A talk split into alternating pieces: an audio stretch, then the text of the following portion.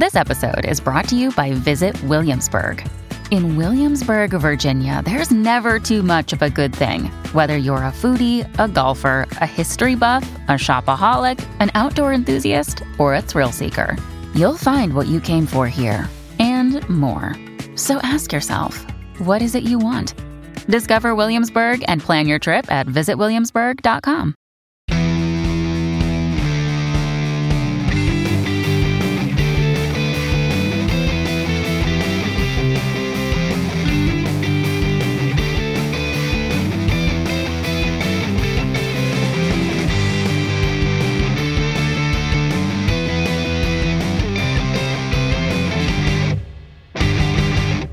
Hey, everybody, welcome to another episode of Nerds with Friends. Oh my God, we're back.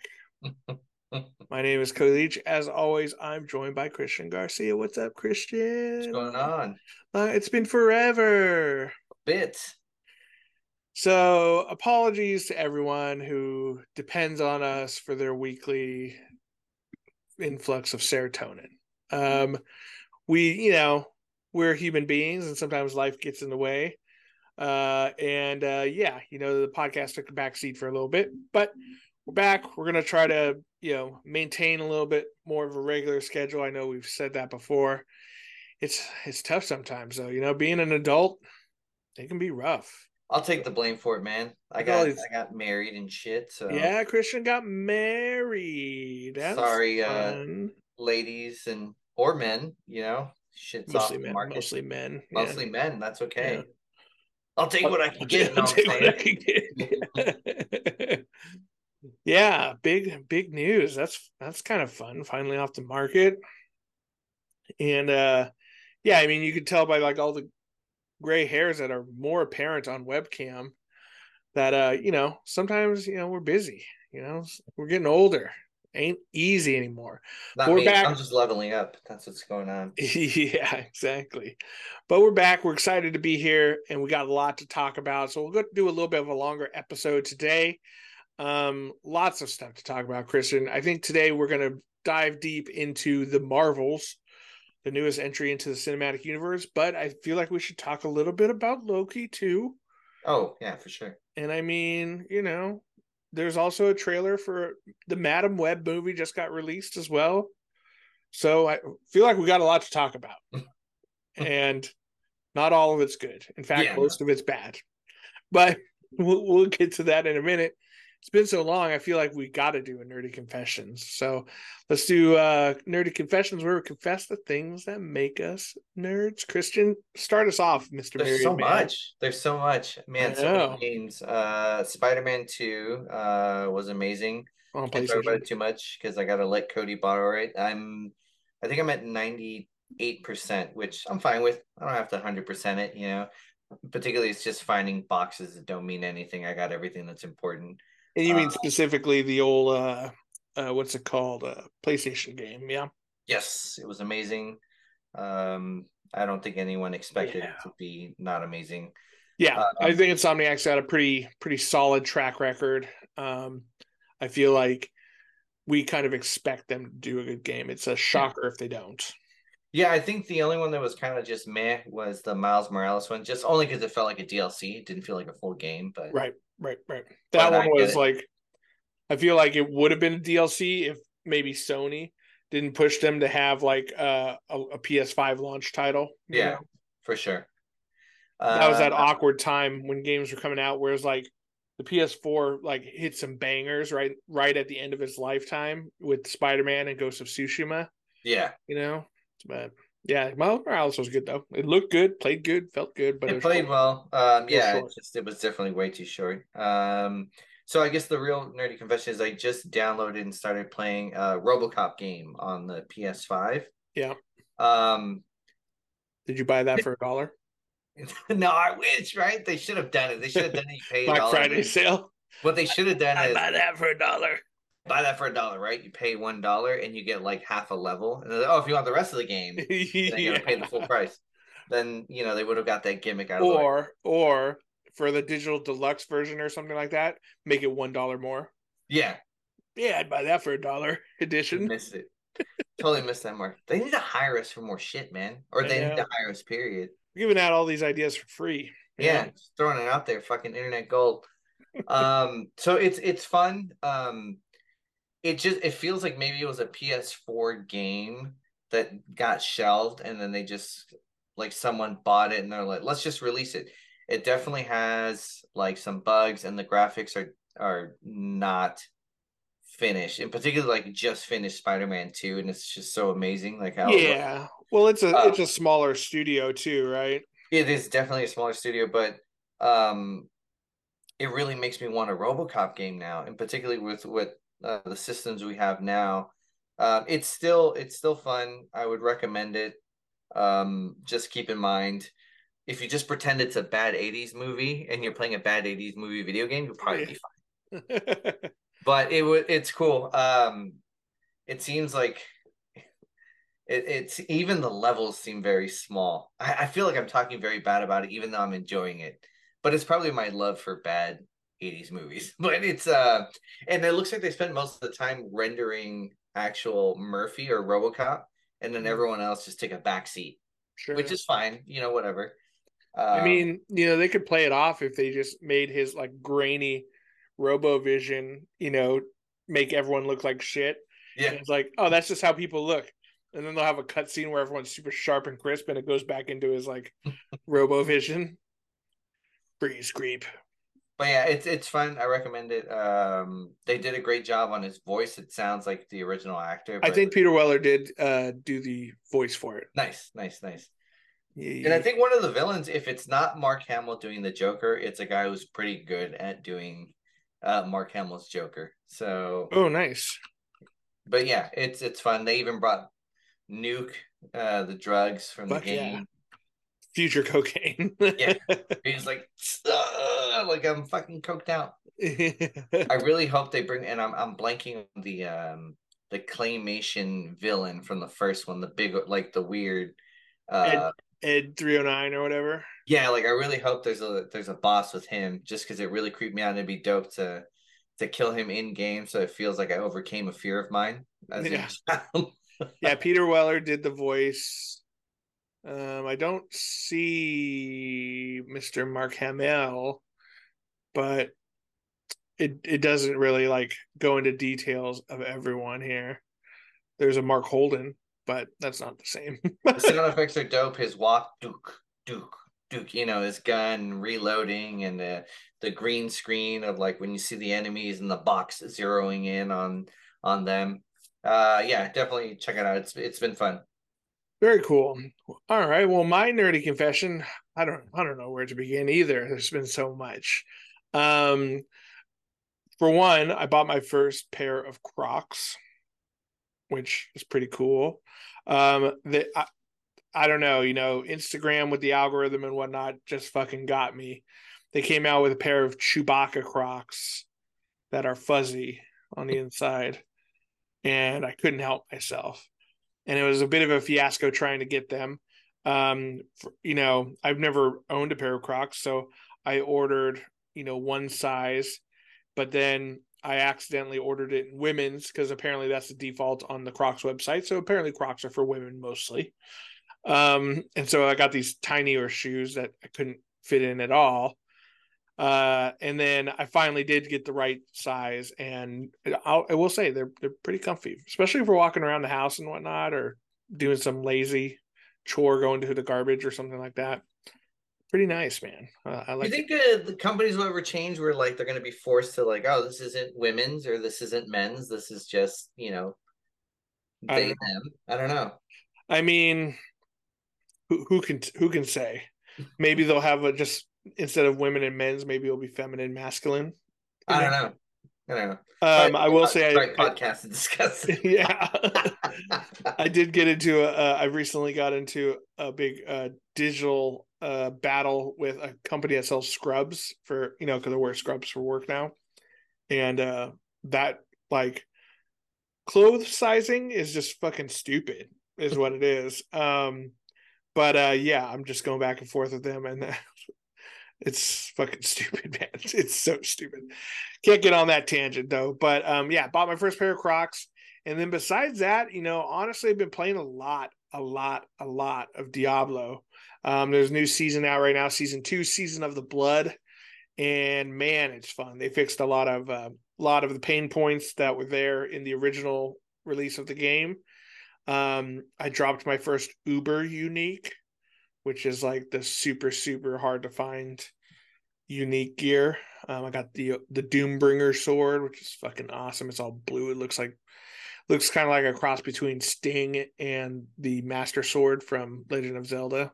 Nice. Um, yeah, it's pretty sweet, man. It's a good time to get back into Diablo or to try it out for the first time if you haven't played it yet. Um, but yeah, it, it's good. There's going to be a Christmas uh, event going on as well. Super exciting. But all right, man. Well, enough nerdy confessions. Let's talk a little bit. It, like the MCU has had a few things come out, Marvel in general. Most recently, um, we have the Madame Web trailer. I feel like we should briefly touch on that. Just came out today. Uh-huh. We watched it. Madame Web, for those of you who don't know, is an ancillary character, auxiliary character in the Spider-Man universe. Um, and uh, yeah, what are your thoughts on that? I mean, it's a trailer. We don't have to worry about spoiling anything. We well, so just from the trailer alone, uh, from what they gave away, it just like I feel like there's some people on the team that have great ideas, and then there's everyone else that just ruins it. And those people have been fired. like so, it seems like they're doing the spider totem um, events in in the comics, which is very complicated. Now, I'm not super familiar with the with the spider totem. What's what? Give me the brief rundown on that. So the brief rundown is that there's there's these deities that have spider um, that they have earth um, representation on whichever uh, planes of existence, you know, with whether it be one uh, six one six or someone somewhere else but they have uh, they allow the ability of someone to have spider powers, and that's yeah. kind of like they're they're doing. And is Spider Man, Peter Parker, one of these? Yeah, Spider Man, Peter Parker, um, and then there's a bunch of other ones that in the comics. I mean, we're not spoiling anything. I'm not spoiling anything. They they die. Um, so Ezekiel, who showed in the preview, Ezekiel uh, Sims. Yeah, he comes into Spider-Man's um our Spider-Man or 616 Spider-Man's uh universe to basically try to help him out. And there's some complications where it's like, is he really helping? Is he a villain? Um, but it looks like in the preview they made him a villain, which is maybe not really the, may, maybe. So there is uh these other demigods or deities that go around eating spider totems and that's how they stay alive and it's complicated. Like mo- like in comics, most things are complicated. It's not very simple. You have spans yeah. of different issues explaining things. And to me, and to me, Madame Web was always just kind of like she was like a quest giver to Spider. Yes. You know, she like sits in her chair and she's like, "Oh, Mr. Parker," and then he's like, "What? Where am I? This magic. I'm not used to this." And she's like, "Well, you should look into this." and then and, maybe and, sends him into multiverse and stuff like that. And she's a mutant, and it's like, hey, um, and she she has uh precog. So I mean, Spider Man has a little bit right where he right. knows he's going to get attacked, but hers is a little bit more advanced, so she can see events that are happening. It's like, hey, she knows he's Peter Parker when a lot of people didn't say, hey, this is going to happen. Be careful. Watch out for this. This is the extent I've seen into the future. She's kind of like she's kind of like Uatu, but for Spider Man exclusively. Right and watcher. it looks here like they made her a hero. So it looks like they just made her a spider totem. Um, yeah, and then there's a bunch. There's she's got uh I think uh, three or four other spider women slash totems with her. Which is which is cool. Like that's great because there are different spider totems. Yeah. But i just like the spider-man sony live action films have now had to me since the second uh Spider-Man uh with um oh my Garfield. god uh, yeah. Garfield. yeah. No no no no no. Not even Andrew Garfield. Fucking previous Sam Raimi um Tobey Maguire Tobey Maguire. Since that one, I feel like there hasn't really been. I feel like the third Tobey Maguire one just started to go slightly down, and then they just kind of went to shite after that. Mm-hmm. Um, so there's not a whole lot of track history. So you're not super excited about Kraven the Hunter? Absolutely not. I absolutely I don't like judging movies, and on Twitter I get upset when people judge movies before they come out. But I feel historically now speaking, we know Sony hasn't done a good job. Yeah. Like I, I think, feel like I think a like, big problem with both of these movies that I can see without having seen them, without knowing it much about them, is that it you know when to make a movie about a character who's a villain for another character, right? They need to have, you know, the reason why the villains are interesting, like Kraven, the reason why he's interesting is because he's a you know a different version of well not necessarily a different version of spider-man but because of his differences compared to spider-man i feel like that's what makes him different. And in fact with spider-man like a big thing with him is his parents are dead or you know maybe they're agents of shields if you follow that one comic for a while. But um mo- most of his bad guys uh are seem to be like you know uh, surrogate father figures. You know you have norman osborn you know you have dr octopus you have adrian toomes and even like even kraven the hunter. He's older than spider-man generally speaking right? And you know it's it's all these like corrupting type father figures. And like to to have a movie without spider-man in it means that these characters are no longer like interesting. And and i think you know madame web is not she's not a villain but her whole deal is enhancing spider-man you know? So it seems it seems like a weird choice. And then yeah i mean 100% and it's just like i just like I wish Sony would just take what's working, either let the the Spider Verse team do it, or let Insomniac write it. You know, because or, Insomniac changed a bunch of things, yeah. but they made changes that made sense. You right. know, and like it fit in the universe. But like Sony's like, oh, well, we don't have the rights to this. But we want to do it anyway. Fuck it. Like I'm not even gonna try to make the story make sense yeah. to fit or, the universe. Like, hey, you know, the the thing that they do have is that could make it all work is there's two Spider-Men, right? Make you know, have Sony make a Miles Morales movie if you want, and then have these characters show up and sure they're Peter Parker centric characters to begin with, but they could very easily be Miles Morales tailored towards him. Then you can do your own thing, Sony. Do whatever you want, you know. But at least, at least we won't have these weird offshoot movies that have nothing like they're just going to be kind of hinting at Spider-Man, but he's not going to be it's there. Just, it's just one of those business things where it's like they have to make a movie. I forgot every X amount of time that relates to Spider-Man, or they lose the rights to it. right. it. And they don't want to lose the rights to it. Sure. So like we want to keep it so that Disney keeps borrowing it. so, so Marvel keeps paying us to make use our characters. Yeah, use so their own character. So it's like fuck, man. Like either do something like having limitations doesn't necessarily mean like you can it, it's an okay to make a bad movie. Having limitations forces you to be creative and you can make some creative choices that'll work. They're just not fucking doing it you know? Yeah. It, it seems to me like they're they're throwing these less than stellar movie ideas out there that, and they're spending a ton of money on them just to keep the influx money that comes from Marvel for you know their movies kind of thing. I don't I don't know. Um, let me read off some of these characters. You know you know the Spider Universe better than uh, better than I do. So playing uh, Madame Web is Dakota Johnson.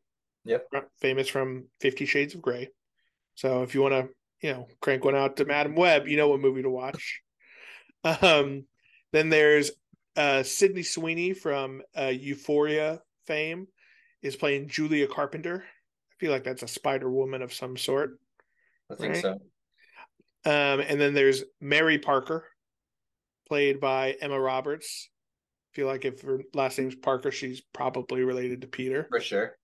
Uh, then there's Anya Corazon. Okay. Spanish. You, you should know that. I think that's Araña. Um, and then there's Maddie Franklin. Do we know who that is? No. Then Adam Scott, you know Adam Scott from uh, Parks and Rec. He's playing Ben Parker. Oh, interesting. All right. Well, maybe this is taking place in the fucking eighties. I don't know. like okay. before Spider Man. Oh, is Mary Parker uh, Spider Man's mom? Well, now we gotta look that up because no one gives a shit about his parents. Everyone cares about Uncle yeah, Ben. like, ah, oh, they're dead. Uncle Ben's the real one that we're worried about. And then yeah, Ezekiel Sims is in here. There's also credited a, a paramedic, a beautiful woman, a trucker, a teen yeah. boy. Yeah, Marion Richard. Mm, Marion Richard. So Adam Scott is Uncle Ben. Yeah, I guess. I don't know. Like a young, hot Uncle Ben. Yeah, maybe there's there's some spider, you know. Also, Mike Epps is in this movie, so. Mike Epps. Mike Epps, yeah. Nice. I'm just down. I'm down for anything that guy's in. All right. Well, Madame Web, not super excited about it, but uh I mean, we'll watch it. It's going to be bad, I think. I'll be pleasantly surprised if it's okay. Let's just yeah, no. I think it'll even be rough. Like with Venom, we were like, I mean, it was fine if it wasn't a Spider-Man movie. Well, and because Venom has become his own character enough, like I don't, I, I don't. Th- now I'm not as well versed in the Spider Universe, but I don't think Madame Web has become enough of her own character. No, they they've definitely given her um, a history where um, she's a mutant, and then um, there she has some uh, ties to witches, but like there hasn't been a whole lot, whole lot of history of her. Yeah. So yeah, yeah, yeah. It's just I think it's just again like, hey, we need more characters. Like, what's someone that's could work in the Spider-Man universe, and they just do it. Right. All right. Well, we'll look forward to that. I don't know when the actual when the movie's actually coming out. Twenty twenty four sometime, I guess. We'll see what happens. um, now let's talk about the the shining glimmer of hope in the MCU before we go and shit on the Marvels, because I think I think that's going to happen. Um, but Loki season two just ended. Um, oh, actually, I'm just looking at IMDb here. Uh, Madame Web is expected in February 2024. So cool, cool. Seems like they put a lot of time into it. Um, but Loki season two just ended and um I think we should go into full spoilers because I think the ending is like one of the most important parts about it. Would you agree? Yeah, no, it was awesome. It was amazing. And so if you haven't seen Loki season 2 or season 1 for that matter, uh we are going to talk spoilers right now, but I think this is hands down now the best Marvel TV venture. Would you agree? Uh, Yes, uh, so we talked about this earlier. Like, um, it's definitely some of the I, I feel the more um, like talk about if you're gonna go off of the characters and off of what the comics are doing, but still do something amazing. It's dope. It works. Like it, yeah. it, it's they took a character that was always known as a villain, sometimes did good, but it was sometimes an anti-hero type deal. Yeah, but like totally you see this character growth over what like 14 years now i don't know like mm-hmm. over yeah 14 so years we we've seen this growth and like in it and it works like it wasn't just it happened we see it happening over time right. um now what, I, what we talked about before was like WandaVision had me wanting to see the next episode just to see what was going to happen. Sure. But in terms of of writing and yeah, I, I would agree. This is probably one of the the more bitter. Yeah, I think I think character development, you know, um, plays a huge part in this, and then just like the the acting and on screen chemistry, like you know, Owen Wilson, I think does not get enough credit. No, for this not. for this show and the subtle things he does are just are so amazing. Like when you know so a big part of the season was loki's time slipping back and forth doing a kind of a groundhog's day type deal. And um you know he's learning more and more about how to try to save the future essentially or save the present i should say. And at one point uh morbius uh Owen Wilson's character is like, "What are you doing?" And you can tell that like he's smart enough where he picks up on what that Loki's doing something time skipping wise, you know.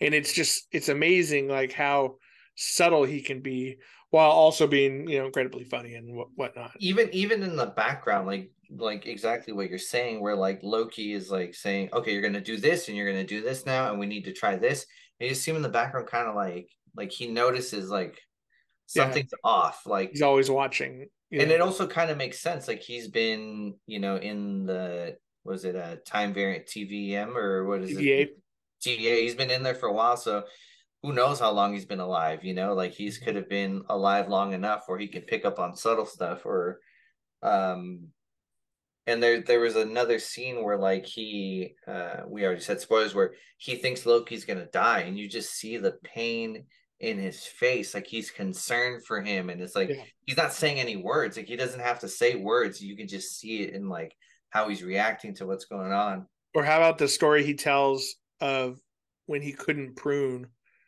a little kid. Yeah.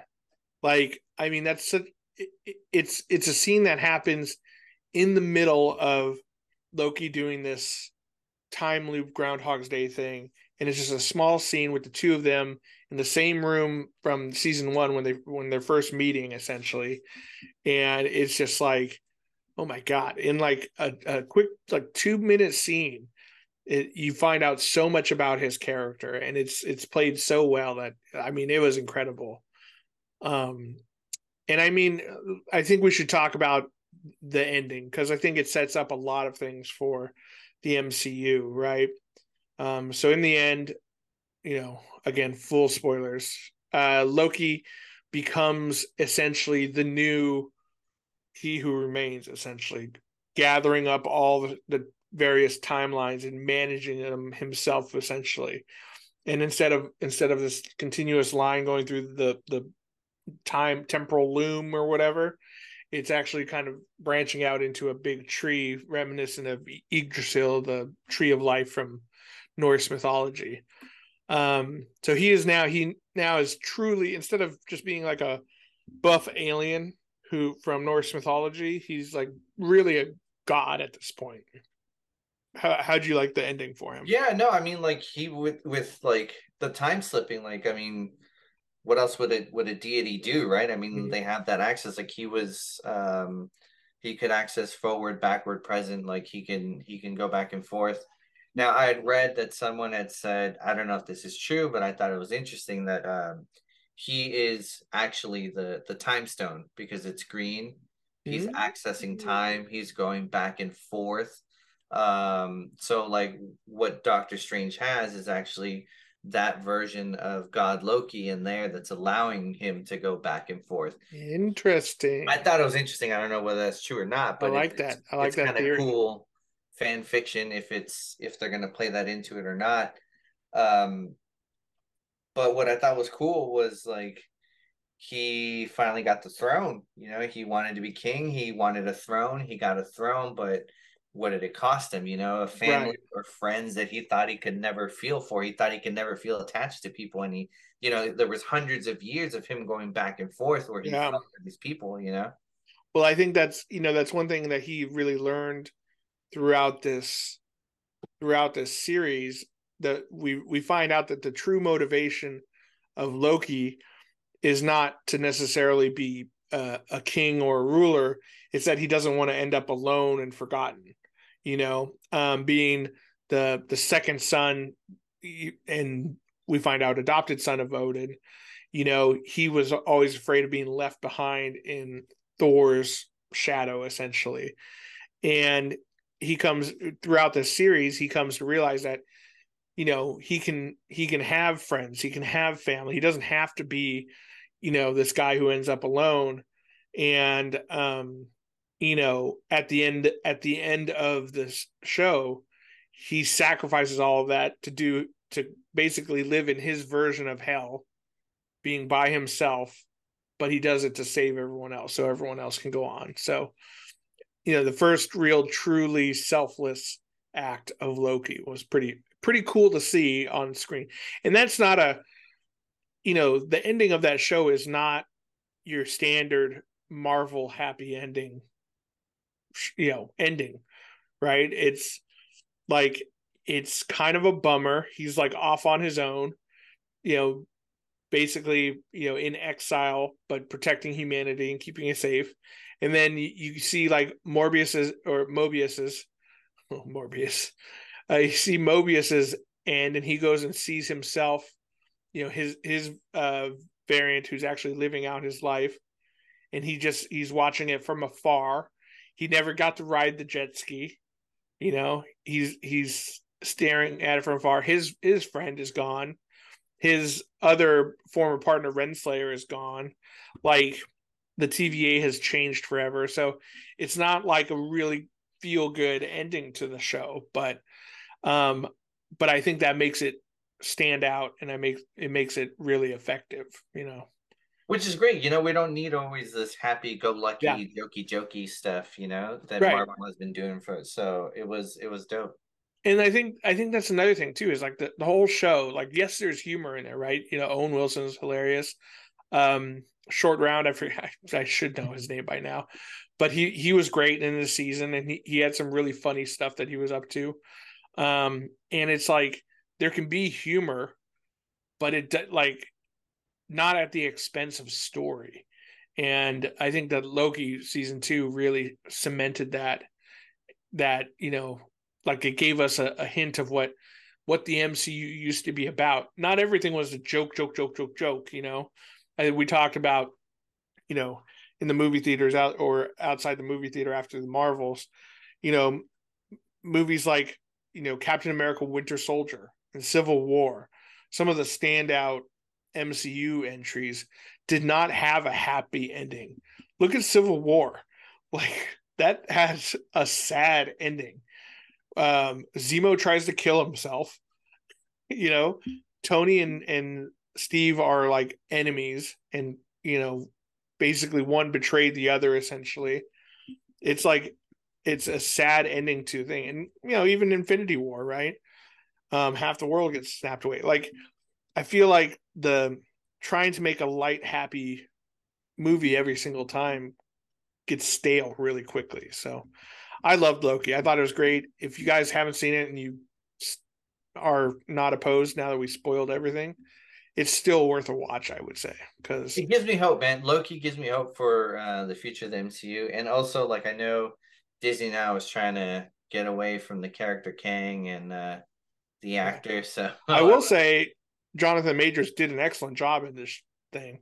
I liked him as timely, you know. Timely. I know. Yeah, I liked him as timely, and I liked him as uh, He Who Remains. We see a little bit more of him as He Who Remains, um, and him and Loki kind of like, you know, squaring off, word jousting, you know. But you know, the guy likes shit... to beat the shit out of his girlfriend, so you know.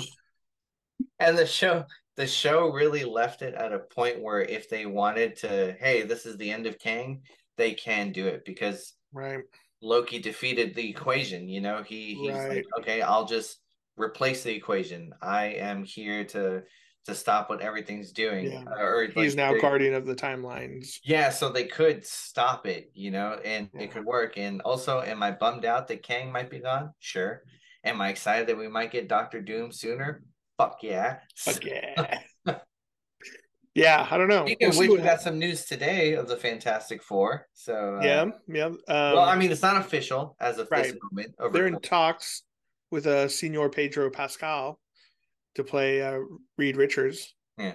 So exciting stuff. We'll see. You know, the, the Loki definitely gives me hope for the MCU because it's you know it's been rough the past couple years, and I mean obviously we've had things like COVID and the writer strike and the actor strike. Blade is nowhere to be found. It's on its fourth or fifth script already.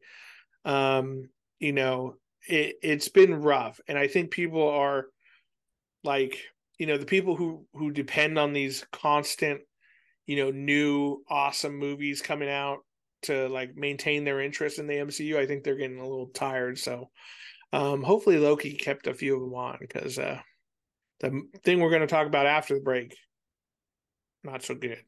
But we're going to take a quick little break. And when we come back, we're going to be talking about the Marvels. We'll be right back.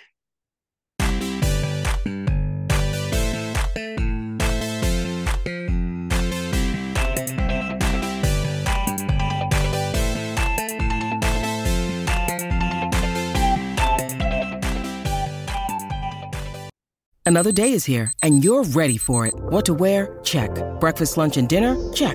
Planning for what's next and how to save for it? That's where Bank of America can help.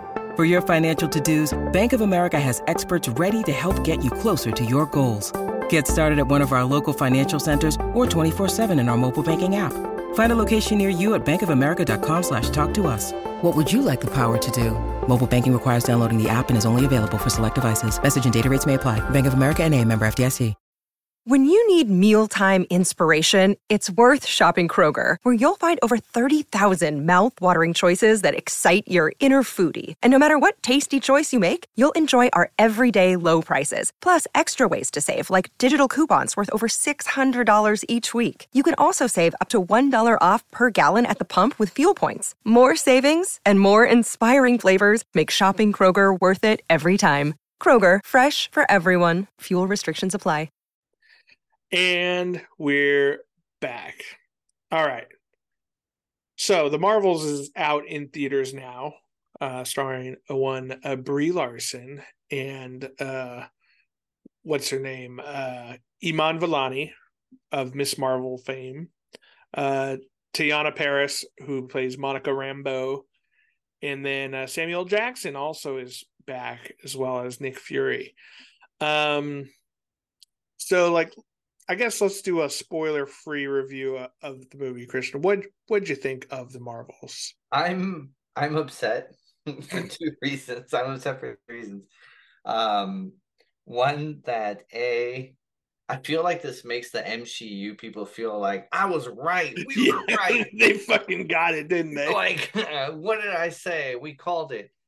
One, dude. I you and, know and, our our old uh our old friend uh Nerdrotic had a had a video about it. 1.4 million views. I haven't seen it yet, but I, I mean, I'm down to watch it's it. Your standard What's stuff? one more out of a 1.4 million? Just you know, blatant misogyny. You know, what are you gonna do?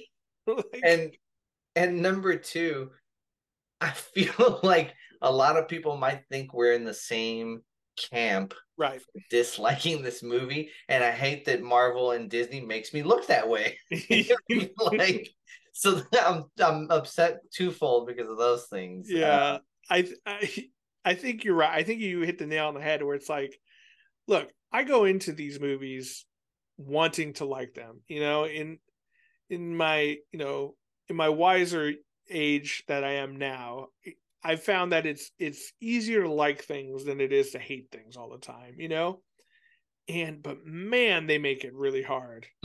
and uh, you know, you have this movie which, you know, stars these very, you know, very ethnically diverse women, directed by a woman, written by a team of women.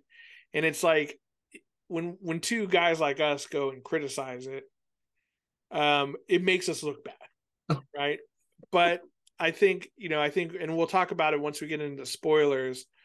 Um, we'll justify it, you know. Um, but this, I, you know, it was not a good movie. It had, it had a like the potential for a good movie, not maybe not a great movie, but it had the potential for like a decent, fun movie. Um, but I think for re- reasons we'll talk about in a minute, um, it just, I mean, it did not did not do a good job. I would say this would be one to wait until it comes out on Disney Plus, then have at it. You know, um, I think uh, I think what I would say for most people is, and we'll talk about it in a little bit, is to just look up the after credit scene online because that was fun. That was a big that was a big thumbs up. Um, but the rest of it you can kind of uh, wait on. So that's our uh, spoiler free review of the Marvels. Um, so if you if you really want us uh, wanted to see it without being spoiled, um, I would pause now and go check it out.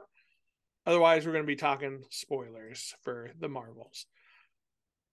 Oh my god, what a piece of shit!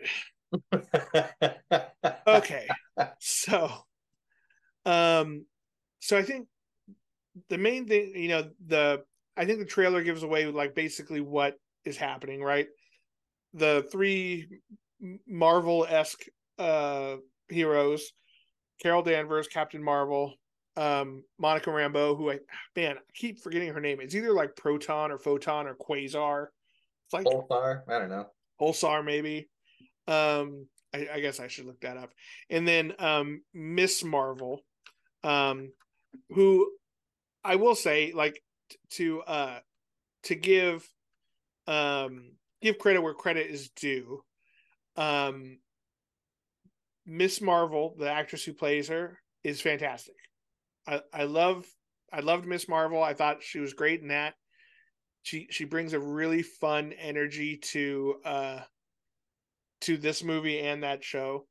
Um and I you know and it could be that she is just um like maybe that's her her true personality just bleeding into it.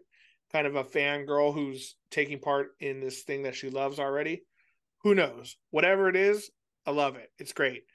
Um oh th- this is why this is why i've uh um i can't uh, remember her name. She's gone by pulsar photon daystar spectrum lady of light sun goddess monica marvel and captain marvel. There you go so pulsar and photon i was got both of them um but yeah so, so miss marvel is great i think that you know um she was fine in this movie um, Brie Larson, I don't know, man. She just seems like she doesn't want to be there. Do you get that? Do you get that vibe a little bit? I don't. I, I mean, I don't. I don't. I I think the issue is beyond the actors. Um, hundred percent. I, I I don't think. I, I think the writing was hands down what made this movie bad.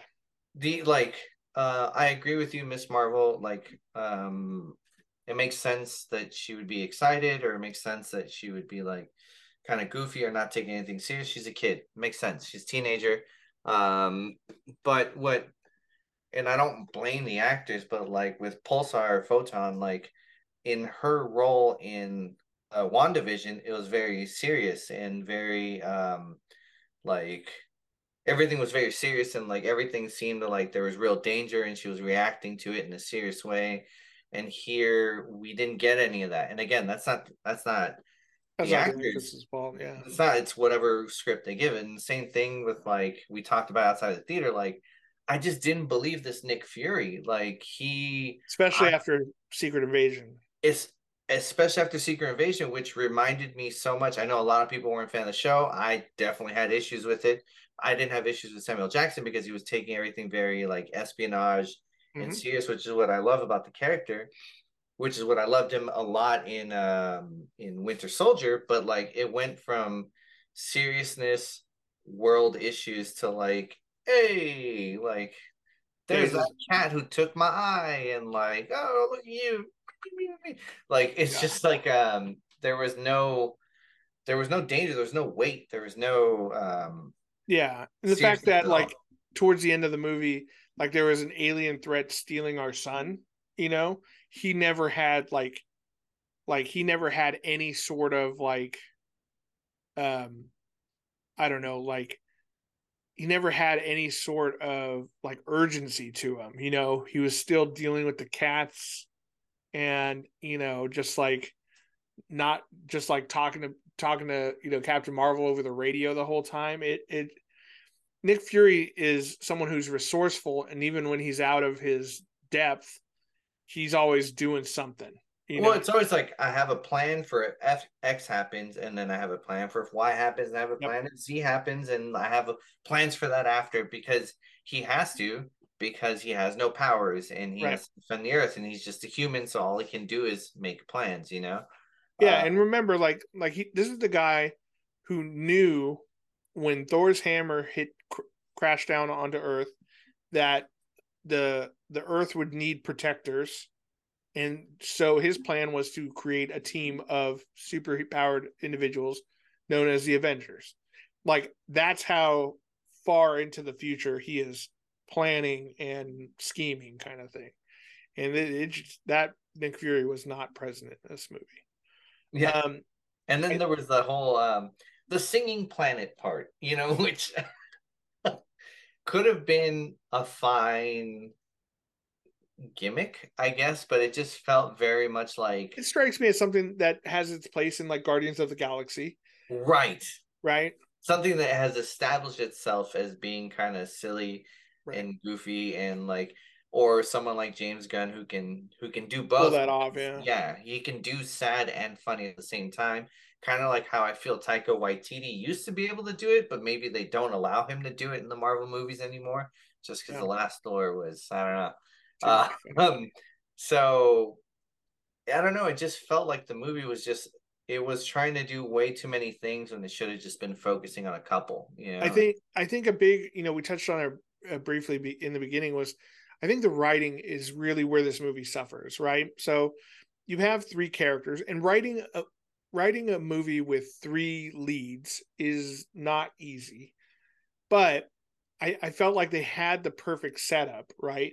You have Captain Marvel, who is this, she's been set up to be this like stoic, you know, all business, you know, loner who she does not play well as part of a team because she's been out there, you know, saving the galaxy on her own essentially for 30 years or whatever, right?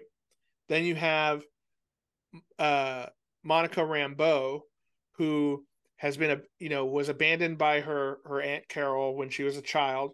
Her mom died while she was in the blip, and blames Captain Marvel for not ever coming home and not ever seeing her, not ever you know coming back when she said she would. And then you have Miss Marvel, who is obsessed with Captain Marvel and is like sees her as this bigger than larger than life character, right?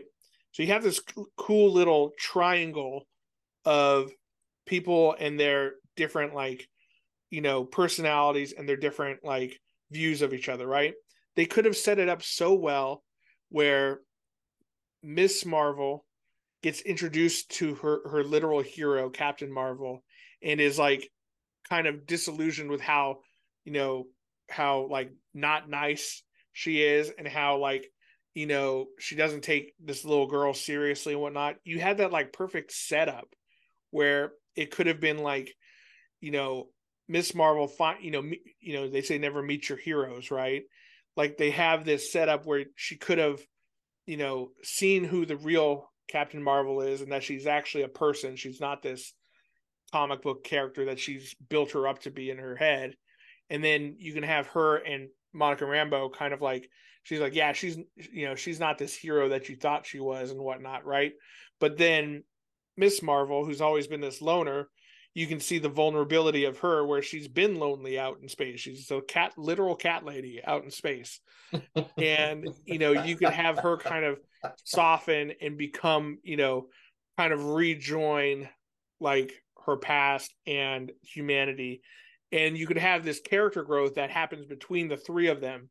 And then you could see like, you know, Monica Rambeau could witness some of the good that Captain Marvel has been doing while she has not been on Earth. You know, like they could have gone to a planet, and instead of maybe the seeing planet that they went to, where she married this prince for political reasons, that's just a throwaway line. Have her go to a planet where she literally saved them, or have her like live amongst the Skrulls that she found a planet for, which she didn't. I guess, I guess that didn't happen really, but you know, but like you could have had this thing where all three characters learn about each other and learn to accept each other for their faults and shortcomings and become a team through that. Instead, you just have everyone kind of meet and then there's a little moment of tension they put on the Skrull like mind melders and then 5 minutes later they're all cool with each other in a perfect team, you know. It just seems like they missed a huge huge opportunity there. Or or not even that like have the strife between uh, Captain Marvel and Rambeau, and then like you know here comes this little kid, Miss Marvel, who for whatever reason Captain Marvel like sees her as like a surrogate to like when Rambeau was young, and right. Rambeau is jealous that they have this relationship, and mm-hmm. they have to all make it men together, and they could have this like dialogue like you know why are you mad at me for what's going on it's like because that's the relationship i wanted with you yeah that you missed out you know i missed out on and but you have it with this kid who's a stranger yeah. something like and it's just could have been like oh here's this moment where they have to you know yeah because rambeau looked to Aunt Carol as a hero too, right? And and was was found wanting when she left and never came back. So that that's another good another good avenue they could have taken that they didn't. And in instead they're just like they're like here's here's another cat joke. And then here's a singing planet. And by the way we never found out what happened to the singing planet. Are all those people dead? Like are they just matter. are they just dead now? It didn't matter. None of that mattered. Neither did it matter that all those Skrulls lost their like their little mini home yeah. and like we have to save everyone and captain marvel's like we just save who we can. And it's like oh okay well fuck these people. We oh, yeah, just see them dying. We only had three spaceships this whole time. Yeah, uh, I I think, and that was another opportunity where like where they could have made a, a, a bigger point of showing Kamala Khan seeing Captain Marvel being like, we'll we'll only save who we can, and being like, holy shit, that's not like that never happens in the comic books, you know, and they never really, you know, played off of that. She was sad for a minute, and then you know she was over it. Um, and then let's talk about the villain a little bit. Um, uh God, what was her name? Dar-Benn, played by Zawe Ashton, which I think I think she's engaged to Tom Hiddleston of Loki. Um, what did you think of her as a villain? I, like we talked about after the movie, I was just like, um, I don't understand how she came to power. Like, I understand why she was mad. I guess they inserted her in a right. scene in the first uh, Captain Marvel, but like, like, did well, she have the Power Stone? Well, like, where did that hammer come from? Like, let's let's uh let's not ignore that. Like, we did not see that in the first Captain Marvel movie. All of that, none of that happened in Captain Marvel.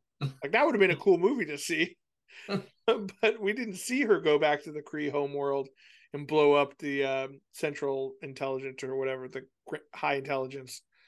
Um, yeah, we didn't see it but yeah, you know, she just, you know, she had Ronan's you know hammer thing that he had and it looked like multiple ones of the uh the other accuser type folk yeah. who all had the cool headdress and stuff yeah but i was like is the is the one of the power stones is it one of the infinity stones in there like yeah. Um... no apparently the hammer's just real good by itself and they're just make, giving those to everybody. Like she's able to take on uh Captain Marvel, who almost alone took out Thanos, who you know was with all the shows. yeah, and like yeah, plus two other people who are pretty strong. Yeah. Um. Yeah, like, that seemed that seemed well. I think a big problem that this movie had too was not following its own rules or the rules set before it. Right. So the the hammer being this like awesome weapon that you know can hit Captain Marvel and throw her across the room like that that was not a thing before that I know of. Um and then not only that but like um the the whole premise of this movie is that whenever the any of the marvels use their powers at the same time as one another they switch places because they're quantum entangled, right? And but then it goes on where they multiple times they're both they're all using their powers and they're not switching. They're only switching when it's convenient for the plot, you know? um so that was just really frustrating where it's like okay, Captain Marvel's flying away and then, you know, Kamala Khan's over here making her little uh, hard light discs and whatnot and that's happening at the same time. So is like flying not one of Captain Marvel's powers? Is it only the hand beams that counts? Like, it, yeah, it was weird, and I thought for a second it was um because I saw her use some of the blast. I'm like, okay, it's not the blast. And there was a couple times like, oh, when Captain Marvel is flying, oh, okay, when she flies, that's when they switch. But there was a part where she was leaving a planet flying. I was like, oh, so it's not the flying, it's not the blast well, what is it then? It just yeah. didn't make a whole lot of sense.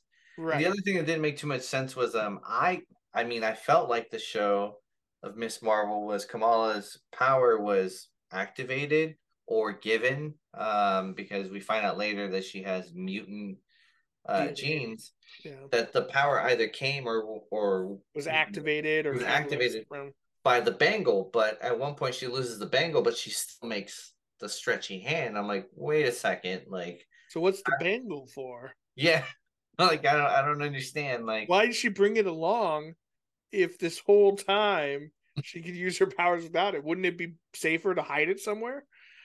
Um yeah, very strange. Um and and then it, it's kind of interesting the other bangle uh can like open can absorb Captain Marvel's powers and open up you know uh, rifts in the time space continuum or whatever um, jump points like we see have seen in Guardians of the Galaxy and whatnot.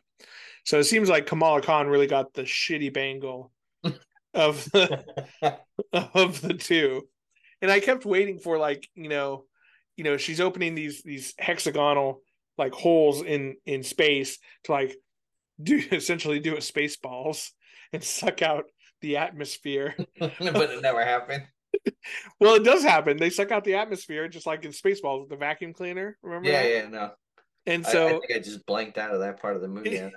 yeah, so she's like stealing the ocean from the singing planet, the air from the Skrull planet, and the sun from us. Um, which another thing too, like that they say the Kree homeworld used up all its resources in a civil war. Fine. How did they use up the sun? You know? anyway, so she's opening up all these like these jump points that stay open, right? And that's kind of like the big thing that we have to stop in this movie. I kept waiting for like Kamala Khan to have to use her bangle that creates the hard light or whatever to plug the holes or something, right? Like, doesn't that wouldn't that kind of make sense that, sure. one one bangle counteracts the other one a little bit? But that didn't that didn't happen either.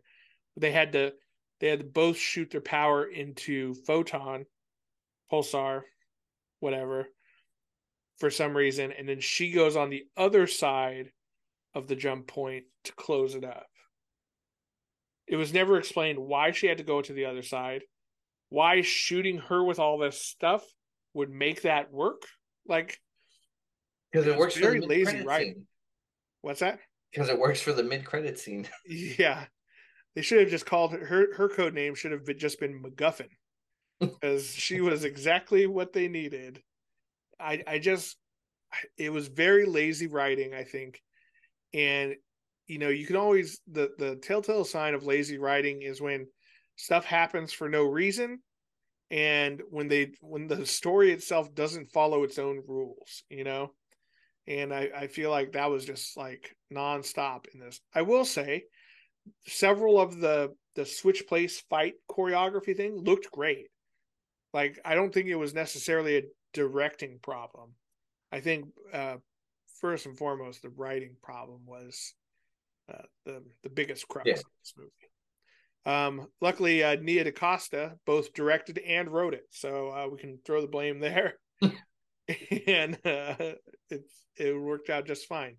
Let's talk about the the mid credit scene because there was no real after after credit scene. It was just some cats. Because also, like I get it, the cat is a very is a very sellable merchandise piece, right?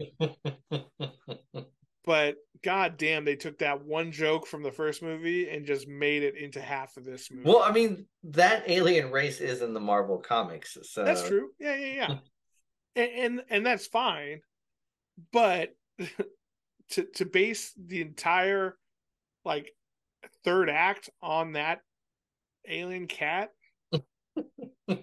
I, I mean, also if that cat didn't have babies, they would have been fucked. right? Why did the cat have babies? You know, it was never. There was never. You know, I think a well written movie would have laid hints along the way. You know, and um we never got a hint that this cat was like going to lay eggs, that it was pregnant, that it, you know, that it, they have a bunch of, you know, you know, they they only have babies every hundred years or whatever. I wonder how old you are, something like that, you know, like a little throwaway line in there. Instead, it's just like, oh, what's this weird thing in here? I don't know. Well, we should ignore that and deal with whatever we're doing now. And then it's oh, it turns out to be the exact thing we needed to escape the space station. I just it was it was frustrating watching that. Like, how did they breathe inside the cats? Like, is there air in there? Why didn't uh, they get digested? I think I, I, looked it up. I think the the flurg or whatever Flerken Flerken, uh, the, their bellies do basically their mouths are like tiny gateways into a pocket dimension or something. That's nice. What it's so they're they're all bags of holding, cats of yeah. holding, cats of holding, if you will. Yeah, yeah. Um, but again, that would have been cool if that was, you know, alluded to in the movie, but it was not. Um, let's talk about the mid credit scene. Okay, I'm tired of shitting on. I mean, I'm sure a bunch of people worked really hard on this movie. It feels bad to shit on it, but man, they they really let us down on this one. but the mid credit scene didn't. Um, so Monica Rambeau wakes up. We think she's lost on the other side of this in another universe or galaxy or whatever. But she wakes up in a hospital bed and she first sees her mom there, right? Uh, I actually don't remember her mom's name. Something Rambeau, obviously. Yeah. um, um, but uh, yeah. So she sees her mom there, um, and she has this like teary moment. She's like, "Oh my god, mom, you know you're back or whatever." Her mom's wearing a very interesting suit, um, that looks very superhero-y, and she has like a little scar on her head and stuff.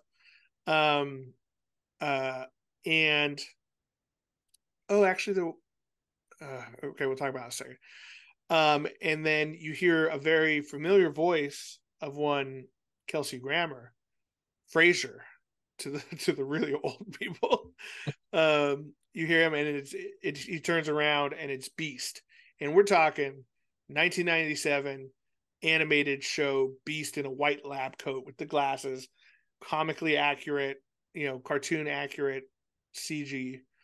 And he said, you know, oh, you're you're finally awake or whatever. Charles wants an update.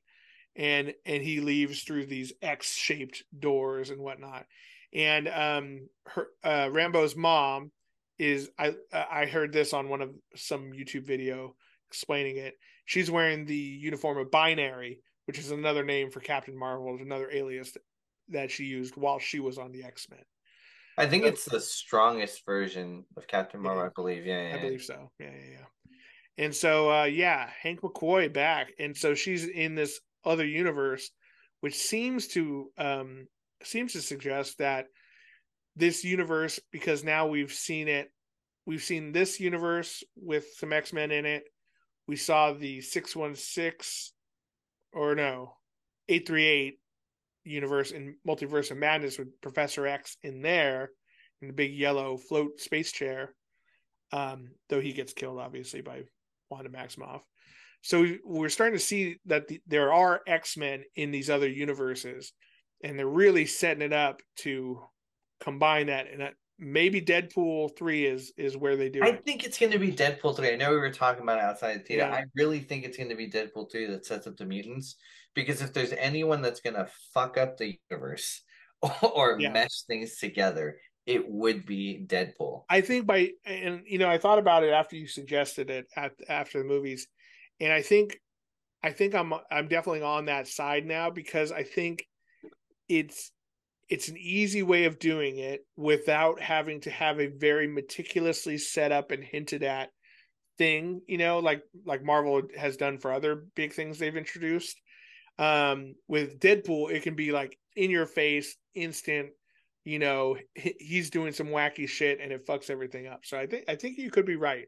Yeah, or you know, like whatever. He, it seems like it also seems like they are going to lean on the animated cartoon version of the X Men to be the X Men that we see because we see the yellow suit with um Hugh Jackman in Deadpool scenes, you know, um, or you know, photographies from the set.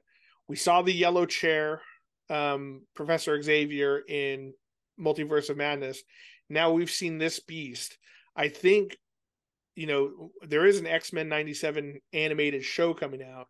Maybe that's going to be instead of just a little nostalgia fest, you know, treat for us. Maybe it's actually going to be like a prequel to the X Men, kind of explaining who they are and you know them coming into our universe kind of thing or our i mean i'm down hopefully hopefully that's the case too, yeah um yeah, that was by this was by far the best part of the movie was this mid credit scene.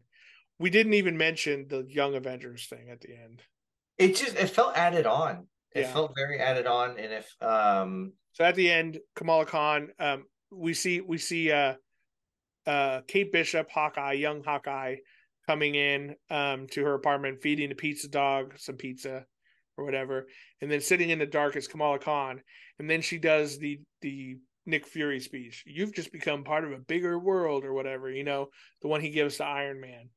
And I'm okay with her delivering that speech. I think that's kind of a fun, you know, juxtaposition because like she's obviously a super fan and you know she would she would maybe be the one to do that.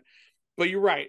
It, it felt so tacked on that like this had nothing to do with Hawkeye. This had nothing to do with gathering a team of young people.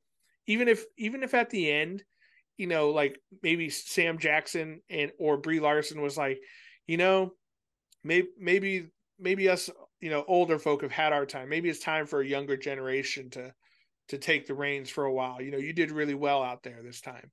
At least like something like that to to justify the fact that she would go find a team. Or or just have been like hey our like even another throwaway line it's like our west coast avenger team isn't pulling it together. Yeah. you know where like you, you know you don't even show them but just mention that he has been trying to set up other teams. Right. You know it just hasn't worked you know or something. Yeah.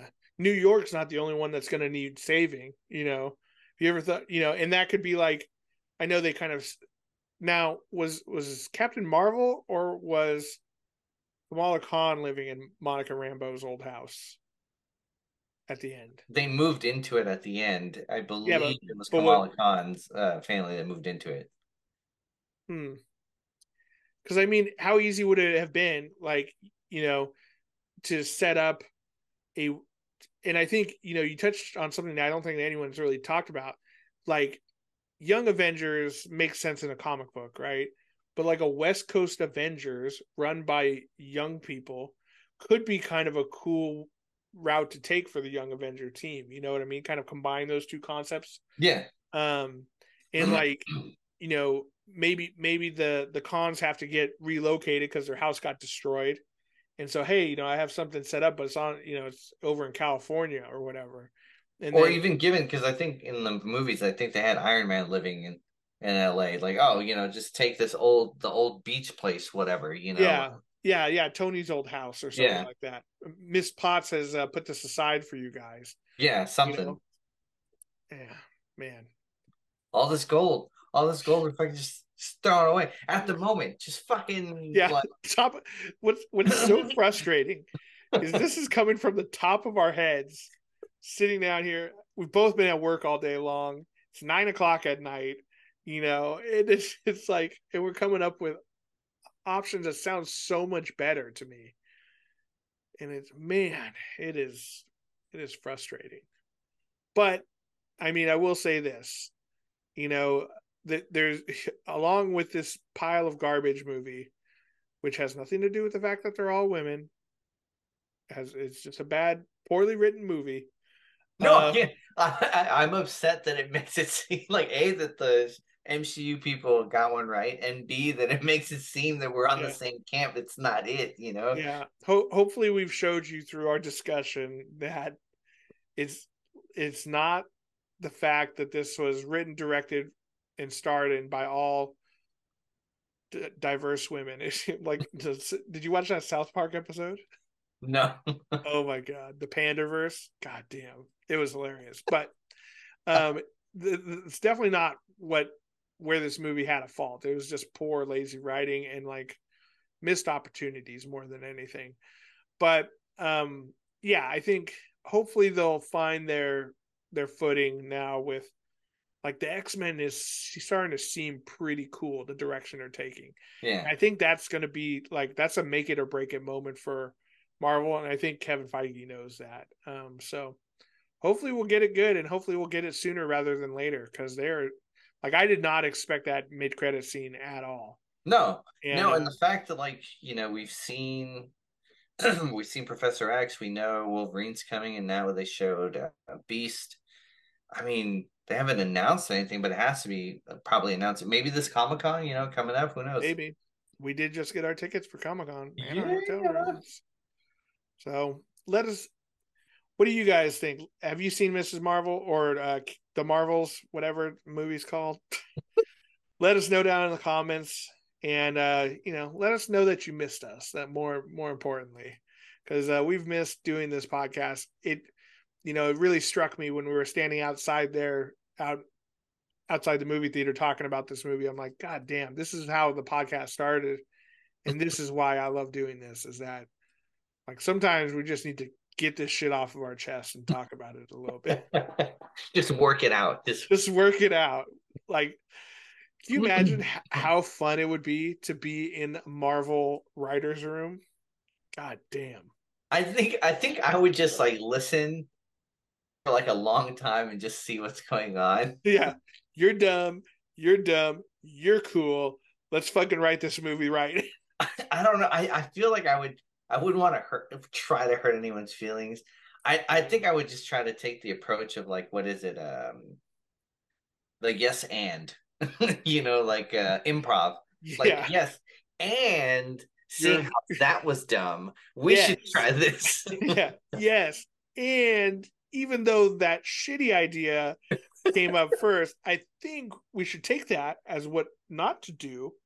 This better idea instead. it's like yes, and I appreciate that you said that because it led me to this idea that yeah. we should probably check. Wow, what a what a great suggestion. You know, it was if it wasn't for that suggestion, I wouldn't have come up with this far mm-hmm. better idea because I didn't know we we had the risk of being that bad. So thank you for highlighting that. oh my god. Well, thank you guys for listening. And um, like I said, we will try to be back on a more of a regular schedule because um, we do miss doing this and we miss talking to all the people out there. So, um, Christian, it's been it's exciting to be doing this again. I'm excited that yeah. that we're back. I'm not excited that we talked about this movie, but you know, it was it was a it was a healing process. You know, we, we it, it's cathartic. Yeah. uh, so, thanks for being the uh, the uh, Kamala Khan to my Carol Danvers. I'll take it. Ah, you're the sucky one. yeah, I know. You're the best character. Damn it. to all the nerds out there, remember, you're not alone. You're with friends. This is Nerds with Friends. Thank you. Good night.